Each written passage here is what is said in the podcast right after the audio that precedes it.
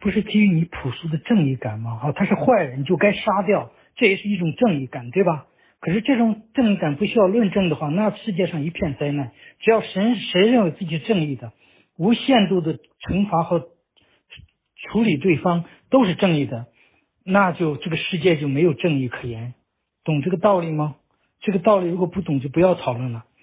因为她是普京的女儿，杀了他、强奸他、活埋他都是正当的。如果这样谈问题，那我们就不要谈了。如果你认为这不对，好，那你就思考正当性。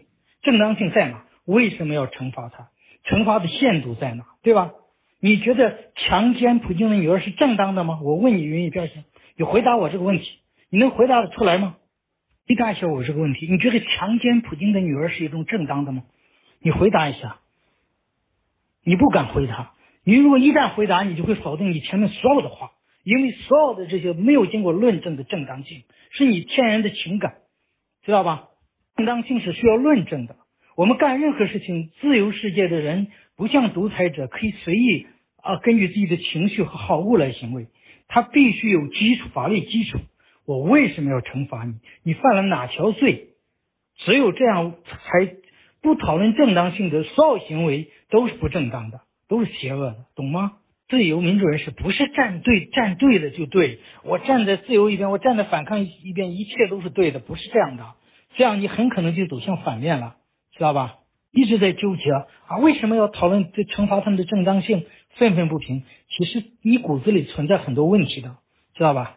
立场是站得很很坚定，然后情感也全投入了。但是放弃了一个基本的、基本的前提，有正当性。你干任何事情都有一个正当性，不能因为他对我有用、对我们有用，就可以不顾一切，就不顾正当性，就可以任意所为。所以我问的问题你不敢回答，就像那养狗一样。我问的问题好多人不敢回答了。呃，爱狗人士，我就问你：你们觉得强奸普京的女儿是正当的吗？问题你不敢回答，你回答了你就否定前面所有的情绪都。都没有基础，都是建立在一种情绪的基础上，没有正当合理性的基础。所以我问这个，我问的问题很极端，但是也有只有我能问出这个问题来，别人他想不到会这样反问，因为你没法正面回答问题。我就问你，普京的女儿，你认为是有原罪的？她是普，因为她是普京的女儿，难道对她任何惩罚都是合理的吗？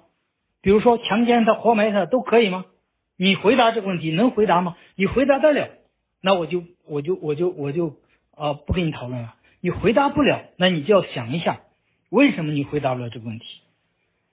人在讨论问题的时候，总是站在只要你这个观点是我喜欢的那个方向，我就会支持；如果不喜欢，我就会找各种借口来反驳你，或者呃这个纠结，不能简单的用喜欢不喜欢，对吧？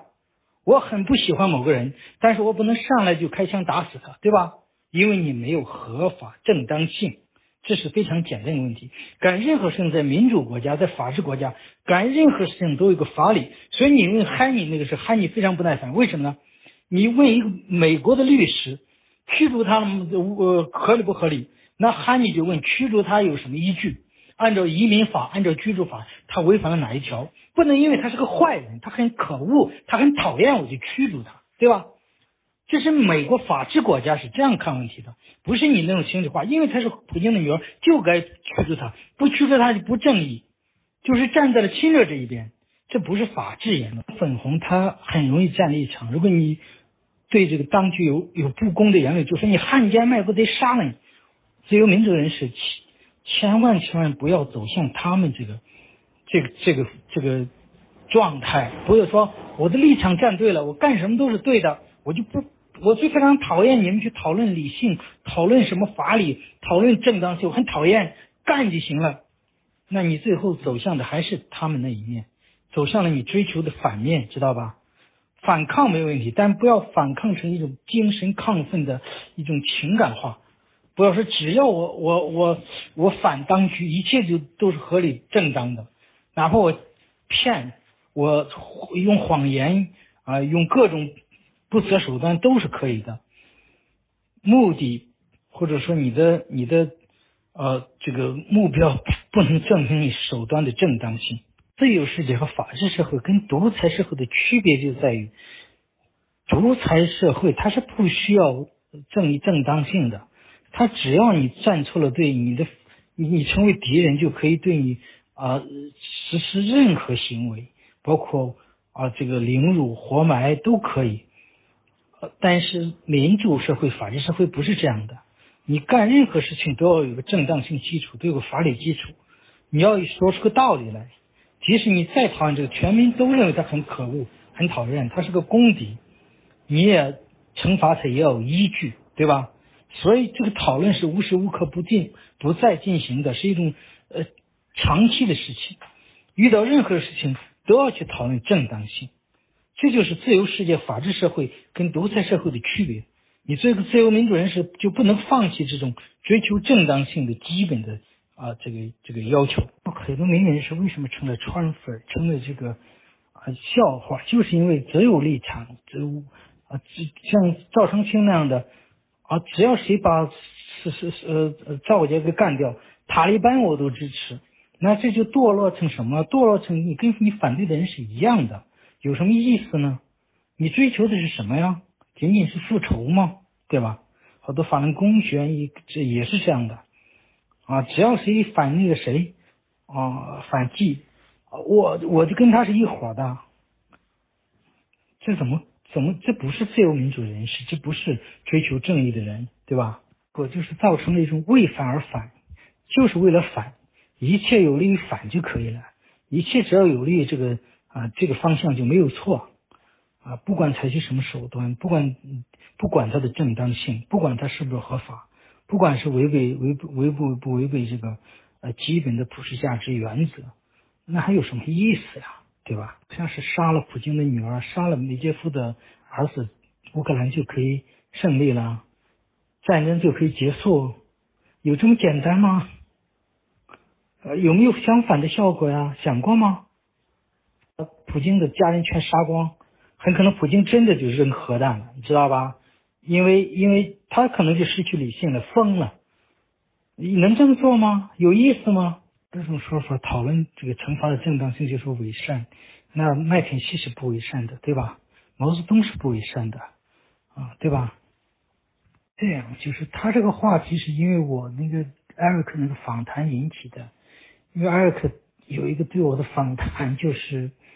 呃，让我用政治哲学，从政治哲学的呃角度去谈一下对俄罗斯高官的子女，普京的女儿呀，梅德韦杰夫的儿子呀，呃，以及他的他的这个其他的官员的子女的啊财产或处处罚是不是符合啊自由主义的原则？那么我就主要谈了洛克的观点，就是从洛克的角度呢。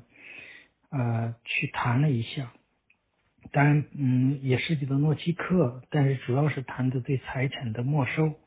啊，当时我的主要的结论就是，没收他们的财产是啊有理有据的。嗯，而洛克的观点呢是有个限度的，就是你对他的人身和对他的呃生活必需品啊，必须给予这个啊一定的。呃，这个这个就是不要侵犯他的人身，因为他本身不是直接发动战争的人嘛，啊，然后即使没收他的财产，也要给他足够的生活费，啊，我是要从洛克的理论，因为我并不是谈我的看法，而是谈洛克的观点。你从洛克的观点，从诺奇克的观点，就从最自由主义的这个啊最啊，就所有的这个。啊，可能很多人会，呃，依据洛克的理论来谈问题嘛，啊，那保守主义者或者是自由至上主义者会拿诺奇克的，嗯，这个保护私有财产来说事儿。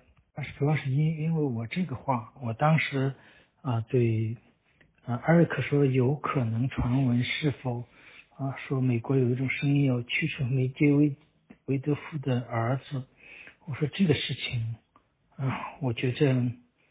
嗯，大可不必，因为他是梅杰维德夫的儿子，就驱逐他。那么他如果没有犯其他的事儿，他如果入境合法，他的居居居留没有问题的话，我相信美国他是按程序来的，嗯，不至于去做这种事情。嗯，这个这个谁呢？云逸飘香呢？他是一个，呃，我我我理解他，他是一个，嗯哈，比较那个什么的人，就是对对这些专制独裁比较痛恨。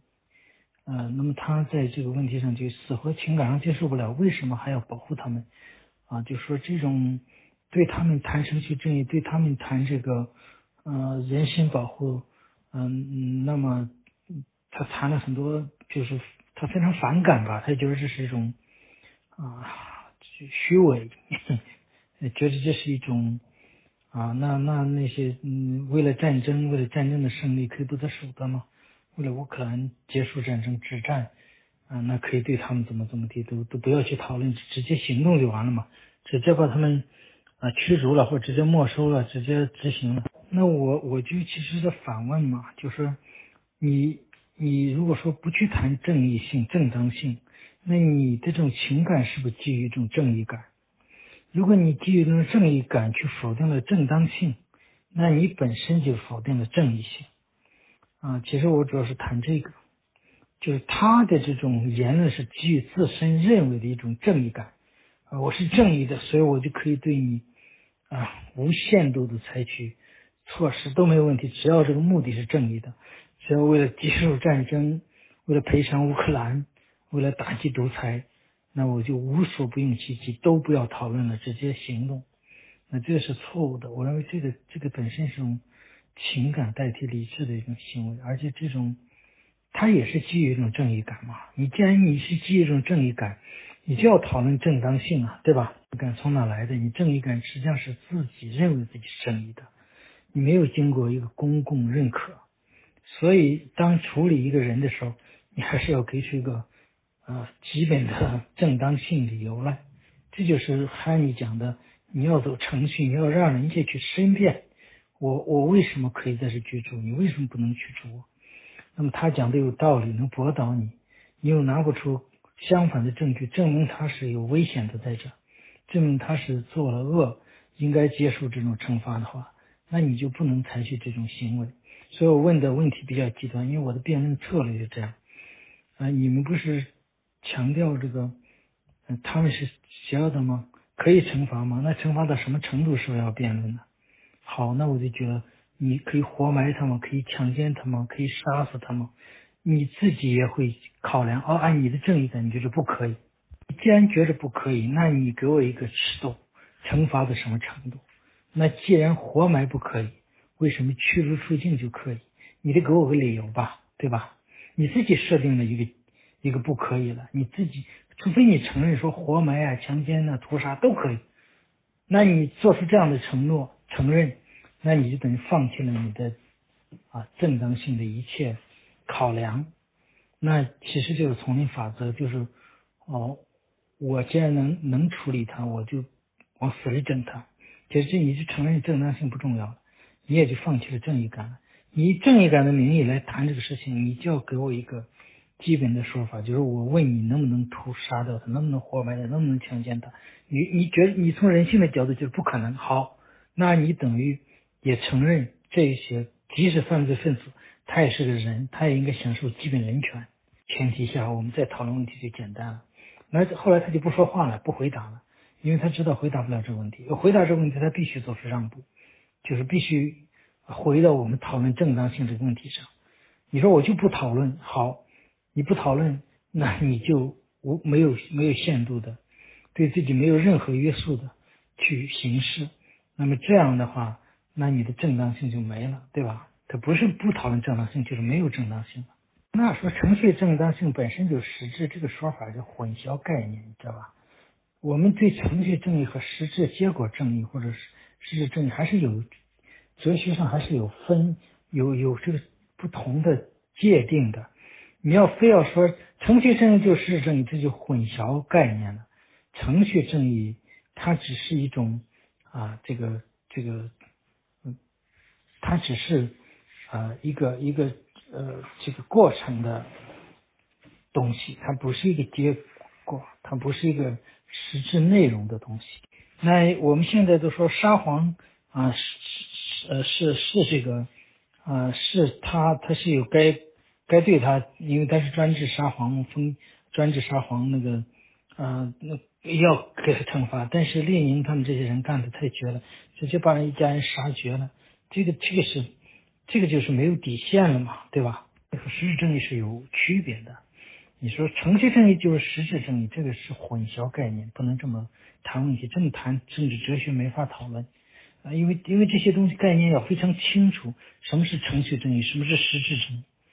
程序正义主要考虑的是一个形式、一个过程啊，从这个呃呃这个不考虑它的内容，不考虑它的结果啊。实质正义往往是指的从从它的这个结果上，从内容上，它就是正义的啊。这个你要把这两个概念搞混了，就没法讨论了。不是说实质，而是说它是不同的一个正义类型，就是嗯。这个他关注点不一样，说纯粹的程序正义可能比较少。举个例子，就是赌博啊，赌博这种形式是纯粹的程序正义，呃，就是就是一般的像赌博的这种设置，一般都是纯粹的程。因为关于程序正义，哪些是纯粹程序正义？嗯，这个罗尔斯在正义论中他是有专门的例举的，呃，比如说他讲的法庭的这个。啊，法庭的这个这个辩论，它不是纯粹的程序正义，它当然强调程序正义，但它不是最典型的程序正义，因为它必然有内容，有有一些内容在里边。嗯，它不像这个赌博的这种纯形式的设置一个规则，那么这个规则完全就是按照规则来，那么这是绝对的，就是比较纯粹的程序正义。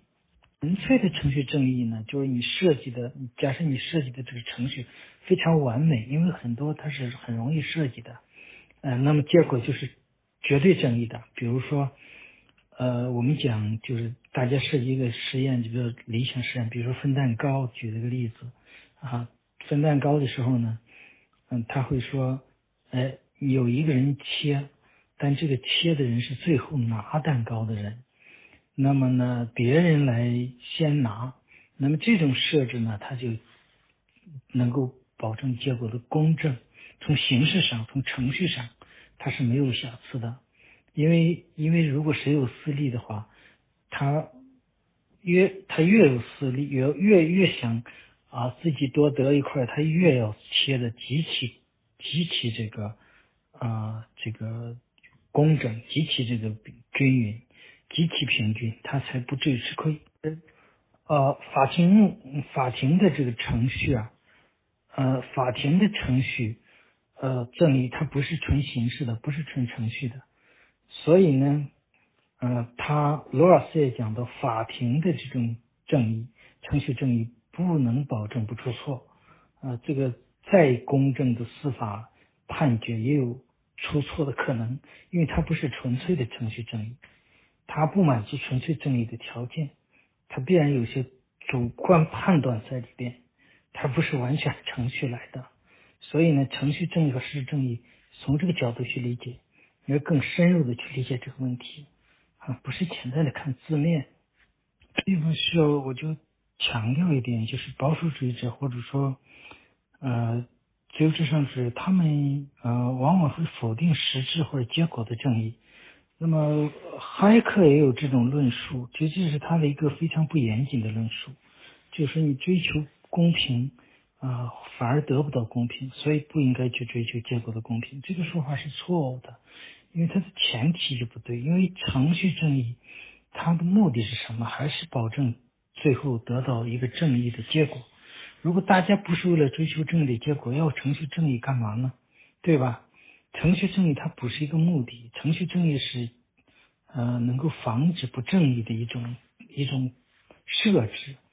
所以，嗯，呃，关于公平，关于这个程序正义，关于公平的平等的一些论述，啊，那么美国的政治哲学家斯坎伦他有很充分的论，博尔斯的正义论很多涉及平等的地方都是借鉴了，呃，他的哈佛同事斯坎伦的一些观点。所以在平等的论述上，斯坎伦的书是值得一读的，啊，他列的非常清楚。那么很多人其实对这个没有专门研究，不管是哈耶克呀，还是呃什么诺基克这些人对这个没有专门的研究，他们只是呃就是好像对平等不屑一顾的那种啊，就是这个包括一些一些这个人是都是这种态度啊，所以他们没有深入的研究这个平等问题。嗯，并不是说我我追求越追求结果平等，我就越得不到平等，所以我们不追求结果平等。因为程序正义的设置就是为了追求实质和结果的平等，啊，就是追求真正的有价值的平等这样一个结果。当你跳过程序直接要那个结果的时候，其实你是没有保障的，因为这个呃含义是非常清楚，因为西这个。呃，法庭为什么这么严谨的设置？就是它这么复杂繁琐，啊，就是呃，它就必须设置一些程序上的呃东西，走那么多程序，因为不经过这些程序，你的你的结果很难保证是公正的。当然有些内容，比如说我们设计一个程序，我们设计一种公公正的程序，一个赌博的一个规则，或者体育比赛的规则。那么它有内容，但这个内容是形式化的内容，它不指向呃某个具体的问题，它只是对这个呃这个比赛或对这个呃对这个规则做出做出界定，它一定是一个内容或者说结果中性的，它不会专门去啊针对某个某某个事。比如说，我要我要制定一个足球比赛规则，一定是所有的足球比赛都按这个规则。他不能说我为了这场比赛，我为了这个这个比赛呢，呃，中国能够获胜，我去制定规则，肯定是不不不正义的程序。在程序正义，你可以你去找一些啊极端的例子，比如说赌博规则的设置、体育比赛的设置，这些是接近程序正义的设置。法庭的设置也是程序正义。但是他他难免在这个这个过程中会掺杂一些啊东西，一些内容，一些东西，但是这很这就很难，嗯，如果高明的或者说最最绝对的程序正义，它应该是自动的出一个正义结果，它不会出不正义的结果。但是这种设置是很少的，呃，罗尔斯举的例子也仅仅是极端的啊赌博的例子，大处说。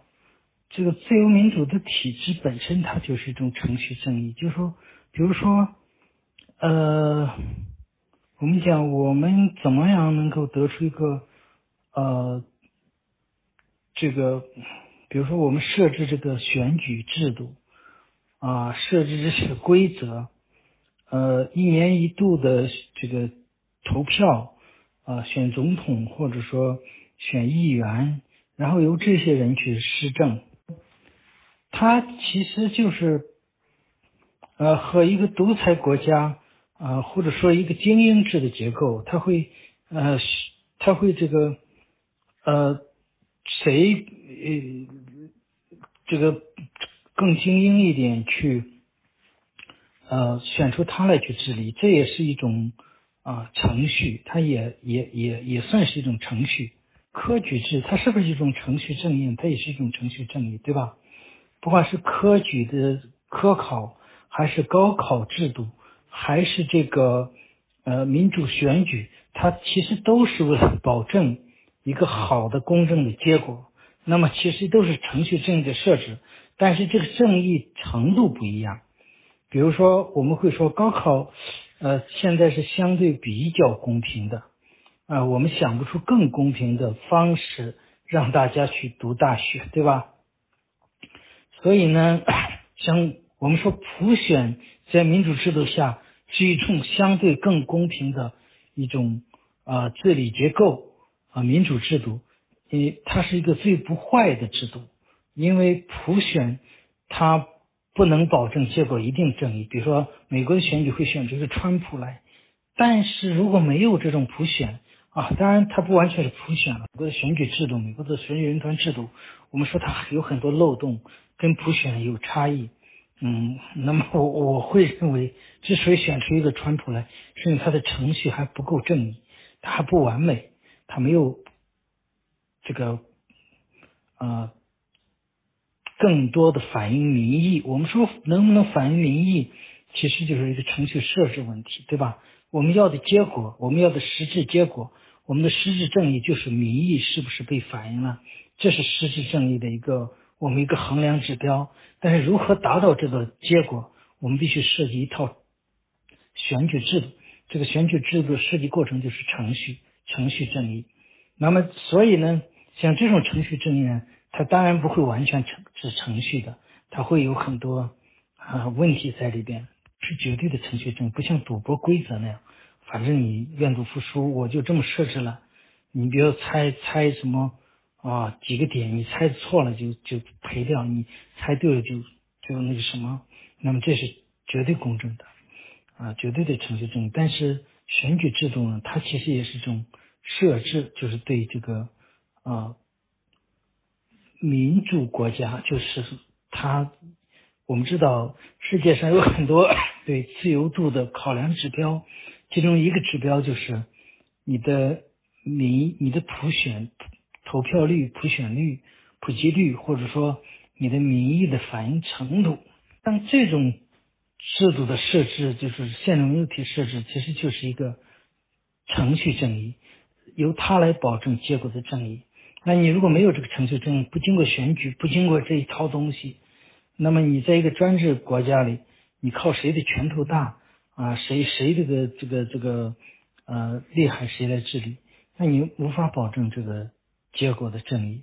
你你是一种赌博，你比如说你赌赌赌赢了，你。碰你的运气好，碰上一个呃一个是一个这个呃既有智慧又有品德啊又有能力啊来治理，你可能就会得到好的结果。但是你没有一个办法来保证一定能让这样的人啊出现。同时，如果有人作恶，能不能有办法把他拽下来，不让他再继续作恶？嗯，所有这些都是靠程序正义来解决的。呃，如果你没有这个程序正义，你是无法保证你的结果公平正义的。当然，它不是会，不是不出现这种结果，会出现的。就是你可能很偶然，你很幸运，你会得到了一个好的结果，但是你没有把握，没有保证。它其实是这样一个问题。我们呃，顺便谈一下这个，就是唐山这个事件，唐山啊，这么出了这么恶性的暴力袭击女性、侮辱女性的案件，那么好多人就要呼唤严打啊，其实这个是一种错误的一种啊言论，为什么呢？因为你要知道严打是什么？严打是破坏程序正义的、破坏法治的一种一种一种。啊，治理方式。那么当时严打的时候出过很多冤假错案，而且他完全不走程序，啊，或者说基本上不走程序，就是靠行政命令搞运动式的来抓人杀人。那么我我我记得我因为那时候我还年轻，上大学期间，啊，那时候经常搞严打，一搞严打就不走正常程序了，要从快从正，那么抓人杀人，他有时候就杀错了。举一个我我非常清楚的例子，就是我们那个那个地方有好多呃农村，它比较偏远，就在油田里边，他们就就农业肯定不行嘛，他们靠什么？靠偷油田的物资啊来生存。那么经常搞严打，就是打击这些人，而且直接有时候就直接判死刑，你知道吧？呃。这个呃非常就是你你你比如说你破坏什么管线的时候，他就有时候就可以判死刑。严打的时候他是不不讲这个量刑这个啊标准的，不不不走程序，那么直接就抓，有时候就抓错人了，就两个人重名就抓去了，抓去以后他不走程序嘛，不走程序就不给你申辩的机会，嗯，那么直接给你定罪，就杀掉了，杀掉以后。错人呢，根本就不是他重名的另一个人犯的，不管那个人该不该杀，至少你你程序正义的话，你要验明正身呢，你要通过啊他的申辩呢，那他就告诉我我没有啊啊等等等等这些程序非常这是非常典型的。另外我们说严打时候啊，经常是这个我们上大学严打杀过很多所谓的流氓罪，那个时候。枪毙年轻人就是流氓罪枪毙，其实就是就是比较开放，嗯，所谓的乱搞男女关系，就是谈谈男朋友多一点，或者说，嗯，就是性开放一点，啊，这个那个时候刚改革开放，大家那其实很多，嗯，有很漂亮的女孩，就是因为这个就被判死刑，立即执行。是不讲程序正义的一种，不管你的程序好还是坏，你只要走这个程序，就比不走程序要好。你程序即使有漏洞，你还是要走。你要不走程序的话，那可能就程序本身它就有一种过滤机制，它可以把一些呃极端或者说很明显的问题过滤出来。嗯，它可以这个保证一定的公正性。呃，那么你不走程序，那么像唐山这个事情，很多人义愤填膺，特别好多女性就说啊，要从快从重，要抓起来要杀啊，你不管怎么的，这这种言论是可以理解的，但是不能因为这些人很可恨，就废了法治，就不走程序了，不通过正常的起诉、正常的啊申辩，就法庭辩护啊，不通过这样一个东西，直接就。啊，从重从快，严打其实是比啊比这个事件本身危害还大，所以呢，就就每次出现一个公共事件，就会出现极端言论，这就跟我们谈这个呃俄罗斯高官的事情是一个道理，就是他是很很很恶。今天的法律人说啊，为了保证实质正义，可以牺牲掉程序正义，那意思实质正义和程序正义不是一回事，那不是这么回事。如果你牺牲了程序正义，你无法保证实质正义，你无法保证就一定能够起到那个啊正义的这样作用。是这个俄罗斯对俄罗斯的高官啊后代或者他的子女和家属的处置，还是对唐山这几个这个你可以说他是畜生，我认为他是畜生处置啊，虽然很很很很这个。杀掉都不够解恨的，很很气人，很邪恶。但是不能因此就啊就就说我们不走程序了，直接就干掉他就完了，不是这样的。你还是要走程序，而是尽量在一个法治的程序中解决问题。该起诉起诉起诉啊，该认定事实。那么他到底这几个人谁是啊主要动手的，谁没有动手？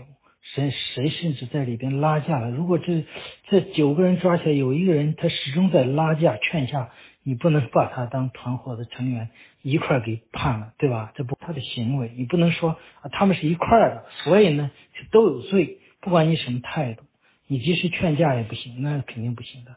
你要认定，然后允许他们辩苦，允许他们这个包括呃他们去申辩。那最后该怎么判怎么判，对吧？该怎么赔偿怎么赔偿，那即使才能保证公正性。不能说我们一生气一激动，我就不要程序了，我我我就要从严从快再来一次严打。其实唐山是在严打，一直在严打，可是结果呢？他打了几个真正的黑社会啊？严打这个东西是没有用的，为什么呢？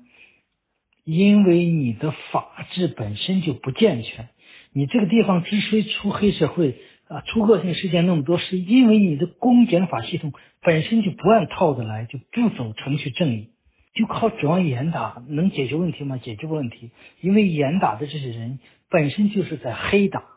我们中国的严打有几个不是黑打的？重庆的严打，重庆也在搞严打，薄薄薄熙来当年不就是黑打吗？所以。所以，扛着正义大旗的人说：“我为了追求结果的正义，我大快民心，我从重从快的杀你，杀掉的不一定是罪犯，你可能杀掉的是好人，知道吧？所以这就是一个程序正义，它是它是它最终还是为了保证结果的正义或者实质的正义。如果没有程序正义，你你无法保证结果的正义。呃，所以呢，为什么我们要设计到制度啊？对吧？为什么说？制度很重要，制度其实就是一个保证程序正义的一个一个规则啊，或者一个形式的方式，形式的这个这个呃这个步骤啊，你你要有一套，就是按套的来吧。我们说程序正义就按套来，不按套的来就是违反程序正义，不能靠你个人的正义感啊。我认为是个坏人，所以我把他杀了，结果就是正义的，这不能这么干。